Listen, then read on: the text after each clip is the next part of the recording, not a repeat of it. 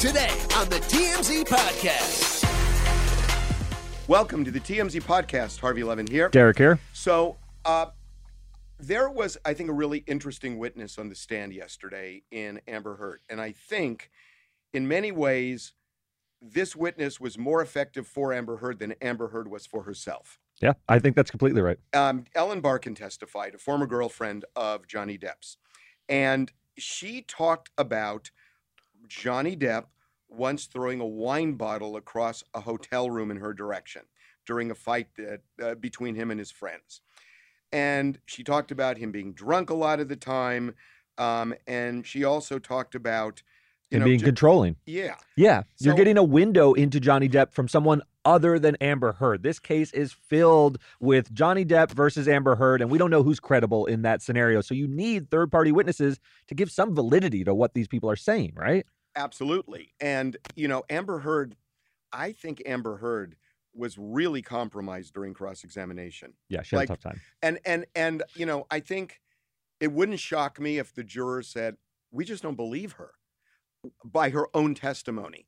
Buttressing that with other people like Ellen Barkin, you know, I think helps her more than she helps herself. I, I think you're right. And look, we, we talked about this. She had a tough time on the stand. Her lawyer had a tough time on redirect. Uh, Camille, Johnny's lawyer, did a tremendous job with with cross examination. Her task is a little more uh, is a little easier than Johnny's though, right? Because she laid out numerous instances of abuse and really only has to prove one in the jury's mind to show that she was in an abusive relationship. So she has a lot to fall back on, even if you poked holes in 39 of them. If she comes away saying uh, one of these happened, she may uh, you know, prevail or at least not lose to Johnny Depp. Winning her defamation suit is going to be difficult, but I think not losing to Johnny Depp is all she can sort of hope for. So if the jury listening to Amber Heard just doesn't believe her, does that change with Ellen Barkin, or do they say, well, that's Ellen Barkin's story, but Amber Heard's story we're not buying? Yeah, I think both. I, I don't. I don't know, but it, it does help to have an Ellen Barkin who says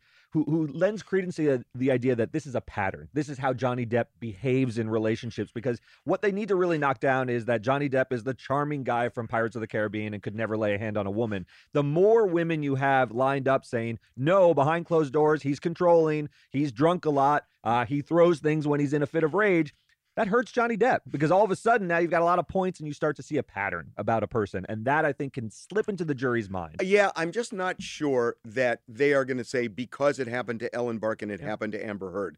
Because, you know, it, they have now heard from Amber and she did not do great on the stand. And and and look, I think part of it too, it's just, her she they have been so out lawyered. It's just not even funny. They have been so Yeah. out lawyered. And I think that makes a difference that when a lawyer can't present a case because they can't present evidence in a way that's not objectionable, you know, it, it makes the jury feel like, what's your story? Yes. You can't tell your story because it's not making any sense because everything seems out of bounds legally. I, I think you're completely right. As I'm watching this, uh, you know, you've seen a lot of trials in your career.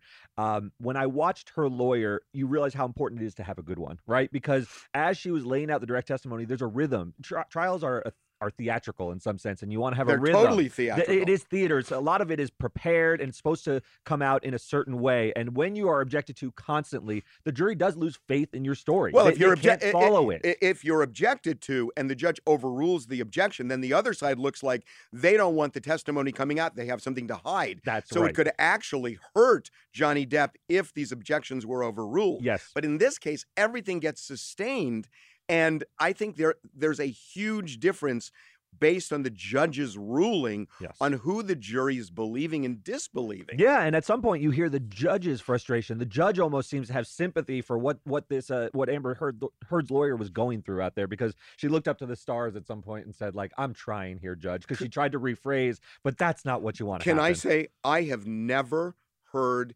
anything like that in all I, I have been a lawyer for many decades. I have never heard a lawyer saying in front of the jury that's hearing the case, God, I'm doing the best I can, Your Honor. I don't know what else to do. Yeah. I mean, That is stunning. It was devastating. It was Devastating. devastating. I mean, Devastating. Yeah, you look outmatched at that point. So it looks like you're waving a white You, flag. you're totally in waving front a white of the flag. jury. You're totally waving a right. f- It, it, it was like the uh, sidebars seemed like they were law school classes where she came up and said, "Hey, does will this work?" And Camille would would be up there and saying, "This is clearly hearsay. This won't work." It, it's just an embarrassing spectacle for for this lawyer to I, go I- through. I, I was shocked. Yeah. Okay. I, I am speaking of shocked. Yeah. This Dave Chappelle thing. Oh my the plot has thickened, huh? I mean, who? So the guy that runs on stage, um, and uh, you know, and and charges Dave Chappelle, knocks him to the ground, has a a knife a and bayonet a and almost. and like a bayonet. You know, didn't really hurt Dave, but we thought, okay, so this guy, this is kind of a one-off with this guy, charged with attempted murder. wow, wow. Uh, uh, uh, from his roommate, there was an incident with his Right, not. Dave Chappelle, a different incident. entirely separate. Remember, uh, the DA George Gascon didn't charge. Uh, this is, the man's name is Isaiah Lee with a felony. Said there wasn't enough in the Dave Chappelle case to charge a felony. and a lot of people hand it to the city attorney. And, look, and without getting too local, we're in LA. There's a lot of criticism in the LA A County lot. DA uh, George Gascon for basically kicking a lot of these cases. And a lot of people said, "Are you kidding? You're not going to charge this guy with a felony based on what he did?" And that's George Gascon's policy. So we thought, "Wow, this guy has skated." It was sent over to the city attorney for a misdemeanor, Yeah. and then well, now he's got a felony. So this by George Gascon. Yeah, now George Gascon is going to charge him with a felony. Not in the Dave Chappelle case. This happened at a halfway house uh, where he uh, allegedly stabbed his roommate. And the, the guy wasn't able to identify Lee. What's interesting is the Dave Chappelle incident.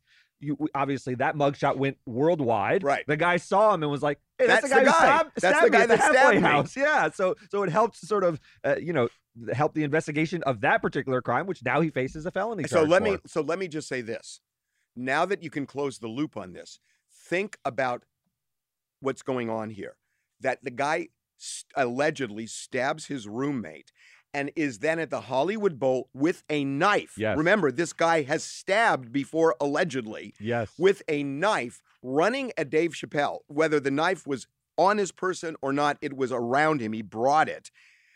If it you puts were that in an entirely Oh my different God, context. Now Dave Chappelle was in real danger. up there. real, real danger. Yeah. And if you were Dave Chappelle and now you hear that, you got to be shaking in your boots. Yeah, initially, and I and I and I confess, I was one of the people who said, "Ah, the guy ran on stage. the The thing was in his pocket. He just wanted to lunge at Dave Chappelle. Dave wasn't in real danger." When you hear this, it's impossible not to look at that incident as it could have gone very, very differently. He could have lunged with a knife. Dave could have been stabbed on stage at the Hollywood Bowl. I- I- What a strange turn of events. so my question is, if Gascon knew about the stabbing before this happened, I think it would have changed his. I, I think it would have changed it his would have to. If not, he would be rightfully criticized for not taking the Dave Chappelle incident more seriously. I, if it- he had that context, doesn't sound like he did. It sounds like the guy saw the mugshot and, And then then, he put it- it together.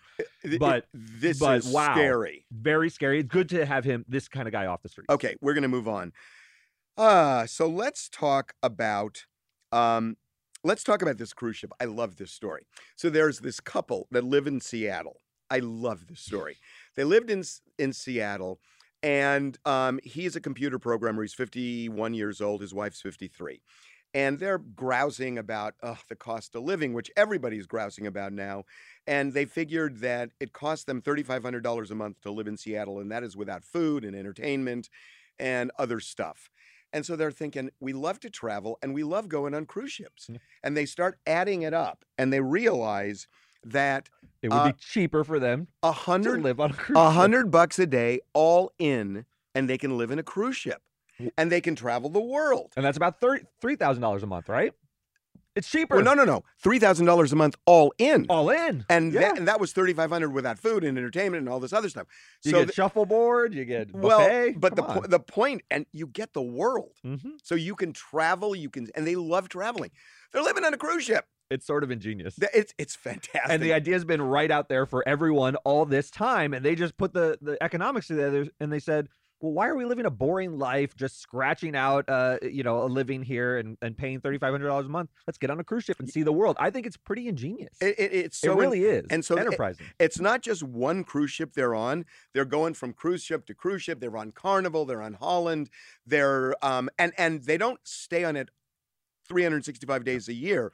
The, you know, there are times when the cruise ship docks and they don't have the next ship. So what they're doing is they're just staying in Airbnbs in between, but they're going to jump on another ship in July. Um, it's going to be back to back cruises for nine months. And they're going to see the world for a hundred dollars a day. It's pretty. It's pretty incredible. Uh, you know, I, I I can't believe you have as fond feelings about this. This seems Well, like I something don't. I would do. Oh, and- no, no, no. And I know how you feel about cruise ships. oh, let me just say, diarrhea. Yeah. They are gonna the they are. uh, It's like diarrhea. Diarrhea and and cruise ship living is you know you only want to do it for a couple days. At least I do. I've been on cruises before. Cruise I ships are- imagine. Cruise ships are like Vegas to me. they really are. Yeah. They're exhausting. Each day feels like a century. So Well, also, it's like how many drunk people can you run into in one week? it's a lot. Yeah. It's a lot. If you're shopping while working, eating, or even listening to this podcast, then you know and love the thrill of the hunt. But are you getting the thrill of the best deals? Rakuten shoppers do. They get the brands they love with the most savings and cash back. And you can get it too. Start getting cash back at your favorite stores like Macy's, Adidas, and Walmart, and even stack sales on top of cash back. It's easy to use, and you get your cash back through PayPal or check. The idea is simple stores pay Rakuten for sending them shoppers, and Rakuten shares the money with you as cash back. So download the free Rakuten app and never miss a deal. Or go to Rakuten.com to start getting the most bang for your buck. That's Rakuten. R A K U T E N. Okay, moving on.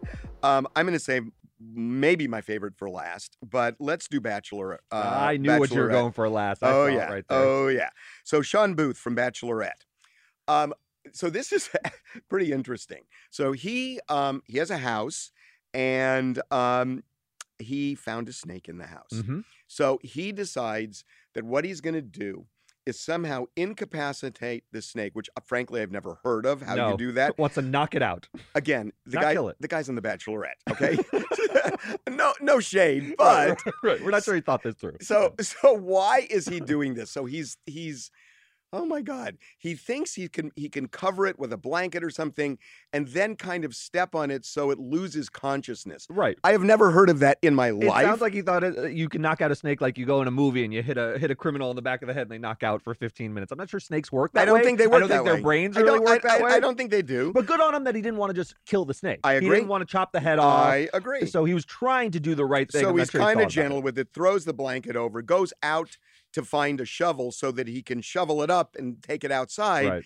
Comes back, the snake's gone. The most Somewhere in the house, that snake is living and he doesn't know where. So the question, if it were you, would you live in the house? would you what would you do? What would you do? it's it's it's it's so unnerving to return to an empty spot where you thought you knocked out a snake. I would call someone. I would call someone. I don't think I'd burn down the house no, no, or anything I- like that. I, I- think you got to live in your home. I knew you would say that. So Yes. here's my question. yeah. I, I was anticipating that. Yeah. So you call Orkin, whoever it is, Mhm. and they come out and they say to you, We've just surveyed the house. We cannot find the snake, Mhm. but there were two holes in your wall. So the snake could, hold on, could see, could have escaped. We don't know that it escaped, but it could have escaped. But we can't find it in the house. Yes. What do you do? That is the worst position of all. So now we've we've identified the access point where the snake could have escaped through. We could patch it up, but that will tra- if if the snake hasn't escaped, now the snake is destined to be in your house and he's angry for being trapped. You're really in a terrible, terrible situation, and What then you... you- have to go get an Airbnb.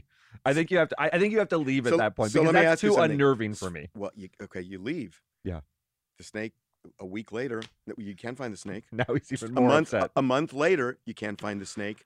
What do you do? What do you do, Harvey? Have No, you I'm- ever had a situation like this? I'm asking you this. I, I, I, I think I think I could I, I wow. I, I don't know. I think you have to sort of patch up the hole and hope the snake perishes Why are you from pat- starvation. Hold on. Why?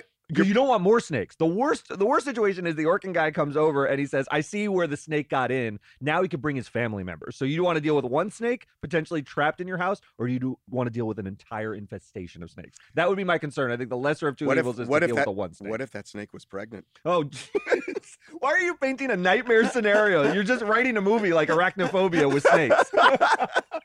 now, now, now the snake begets more snakes. okay, we're gonna we're gonna end. All right, we're gonna end on an animal note. I Let's not delay anymore. This I is our big debate of the week. I love this story. I so know much. you do. Okay, you start it. Okay, so the Bronx Zoo, there's an elephant named Happy. This is a, a female ev- uh, elephant that's been in the zoo since the 70s, was trapped, I believe, in Asia, uh, lives in the Bronx Zoo, which is one of the world's most famous zoos, but lives on about an acre of land, which for an elephant, which is a huge animal, feels like a prison. So a a, a, uh non something called the Non-Human Rights Project filed a writ of habeas corpus. We know what this is. This is where if someone is illegally confined, someone, listen to those words, is illegally confined, you can seek to spring them from prison. Say they are You- detained for the wrong You go to a judge and you say, "Look, this person, there's illegal confinement. We want to free this person." That's called a writ of habeas corpus. But notice he said the word person. It is that. person. It is typically, or not typically, it's only been used for people. That's right. So now there's an elephant in the Bronx Zoo. The elephant's name is Happy, Yes. and uh, Happy was uh, captured in India when she was one. Uh, has been at the Bronx Zoo for 45 years. So this group went into court and said, "Look, this animal is has a high cognitive function. This is a, a special. Not uh, elephants are incredibly smart, Yes. but they're saying Happy is particularly smart, and Can identify an X on on its forehead. They showed evidence that it has some degree of self-awareness, right? Can look in a mirror and see that the X is on its forehead and point to it. yeah, I mean, uh, do High, high functioning. high function. Very high functioning. So the um this group is saying, look, the Bronx Zoo gives this uh, elephant Happy about a, a an acre to live in, and has been living in an acre for 45 years. They're saying that is essentially like jail for an elephant. They want this elephant moved to a sanctuary Right. where the elephant has plenty of room to roam. So they have filed a writ of habeas corpus, and this is now before the highest court in New York, the New York Court of Appeal, um, which is now deciding whether a writ of habeas corpus can apply to an elephant and this group is saying it should it is it is a you know who cares if it's got a trunk or a big nose Mm. You're trying to take away my rights with this as well? i'm sorry we just cracked ourselves up the way your eyes caught my nose and you're like, or or for you. How dare you, sir? uh, but look So they're saying it's smart enough and it should have some human rights. It's if if it looks at the X on its forehead, maybe it's experiencing some sadness and some human emotion. So should we give elephants the rights of humans? so i find this really interesting Tell me why, Harvey, because then I'm going to tell you why I think it's crazy. I think it's interesting because the law evolves and the law tends to be behind uh, changes in social mores. I mean, that's always the case. and the New York Court of Appeal has been a leader on progressing the law Uh, uh, historically. uh, A hundred years ago, there was a very famous New York Court of Appeal judge, um, Benjamin Cardozo, who ended up on the U.S. Supreme Court. And they started, they created products liability, Mm. uh, the New York Court of Appeal. There was no such thing as suing for products that didn't work and everything else. They created this social policy. It was the one time, the, uh, one of the few times when the, when a court actually created the policy like that, Yep. when, and that that that America caught up to it. Products liability, for people who don't know, is to protect humans from Right, uh, products that have been manufactured so poorly. so the question is if the law catches up with with social mores Mhm. i think there has been a sea change in terms of how um in terms of how uh we view animals. And you know w- uh, who cares if you have an animal that doesn't look like a human being? If they have emotion if they have feelings if they feel pain if they can feel you know upset if they have all of the qualities or most of the qualities that human beings have where they can feel and suffer this way why shouldn't they be protected Well, I have tremendous sympathies. Look, it's I- love elephants. I don't like to see them caged up. I hope more of them are in sanctuaries. I think if you want to treat them as humans, though, you're going to have a hard time drawing appropriate lines. The reason we draw it at humans is we don't protect humans because they're particularly smart or self-aware. We protect them because we're humans and we make laws for humans.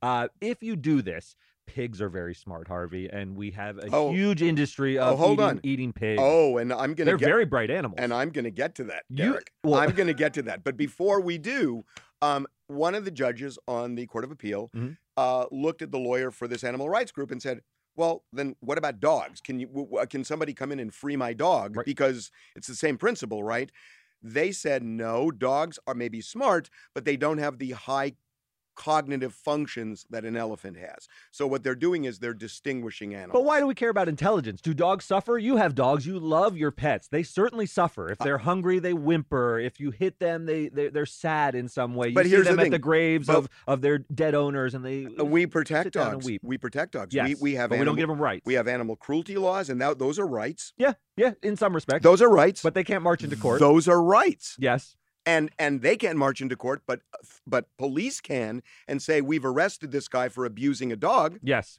Okay, If Happy were mistreated, I'm okay with the Non-Human Okay. Rights Project going in. so and, we're gonna end. Happy. We're gonna end with this. Yep. A prediction, hmm and um and then you get the last word in this prediction. Okay. Deal. So Love the last word. I think that, you know, you look at society now, and I mean, look, as a gay man, I know what it was like 40 years ago, and it's way different 40 years ago than it is today. And there's been an evolution. There's been an evolution in all sorts of areas in our society as people learn, as they get comfortable with people that they didn't know before. Yep. And and and people change. I think in the next 20 years, partly because of um, partly because of climate change, partly because of the, the fact that food connects to that, and partly because young people view food differently than people like us. That there is going to be a huge move toward veganism. And I think veganism is going to be is going to look different in 10 years. I think the kinds of food we get, Mhm. the way they create food is going to be much more sophisticated. It's going to taste very similar to what we are getting now there now. we're getting there, but I think in 10 years it's going to really change. So I would argue that in 10 years or 15 or whatever it is, that there might be a sea change to the point where you can go to court and say, we need to shut down every plant that kills pigs and that processes pigs and on and cows and on and on because killing an animal for food is below us. And I could see in 10, 15 years courts doing this the way they've protected people today that they didn't protect 40 years ago. I, I, think you're right. We have evolved a tremendous amount. We're already seeing that in the sort of humane move, at least for farming practices, to be better and to treat animals better. And you're So- right. so it's carry- only a step so further so carry to it say we shouldn't we shouldn't kill them at all. What about that? I think it's going to be a long road. I don't think either of us will live to see it. I think I think I don't eat bacon. It's because you eat bacon. It's eh, bacon's tough to give up. Bacon's really tough to give up, and I think humans' relationships to food are different than humans' relationships to other humans. So I think what you're right. We so evolve what if very quickly. What if there's a bacon substitute where you don't have to kill, a pig? Can a, do you think a court could ever say this is a gratuitous killing? Just the way I could see, you know, the torturing of minks to make fur. Yeah, I, I mean, I could see judges starting to outlaw that. Why not? Yeah, you're right. Look, if all we're left with, if if the food becomes so, the substitutes become so close to the actual experience of eating bacon, all you're left with is the cruelty, right? And then a court could say, well, we shouldn't do this because, as you say, it's gratuitous. I think we're a long way from that. I don't think this is necessarily the way we want to go about it by giving them personhood in this way. I think you can have legislation and things like that. Um, but you're you, you raise an interesting point. I'll gi- I'll give you that that there is a, a world I can see where if all you're left with is cruelty, that we should bar it. Oh, And I don't think we're there yet, but we could get there. we're going to end on that. I kind of like That's it. I, I, it was a good point, Harvey. Okay, have a good weekend, everybody. right, bye.